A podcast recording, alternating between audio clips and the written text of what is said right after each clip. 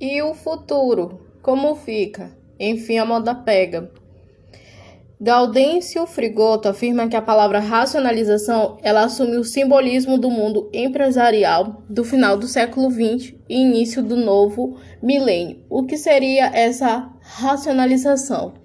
Então, para aumentar as taxas de lucro, é, é necessário racionalizar a produção, enxugar os quadros, tirar o excesso de gordura, arrumar a casa, enfim, de forma simbólica, é diminuir o quadro de empregados.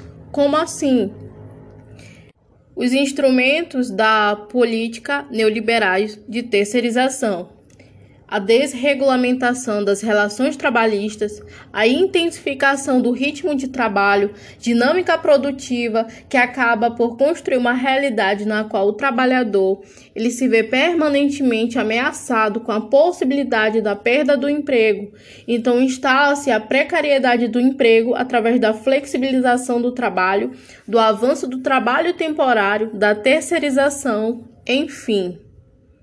Essas ações elas exterminam direitos sociais e retiram milhões de pessoas do mundo produtivo. É um tempo de incertezas quanto ao futuro, pois é o aumento do desemprego e do trabalho precário que resultam no aumento acentuado da grande concorrência para quem sempre existiu para qualquer concurso, mesmo aqueles que exijam pouca qualificação acadêmica. Então, as pessoas procuram pro, por emprego, porém, as vagas são mínimas e as formas de trabalho são precárias.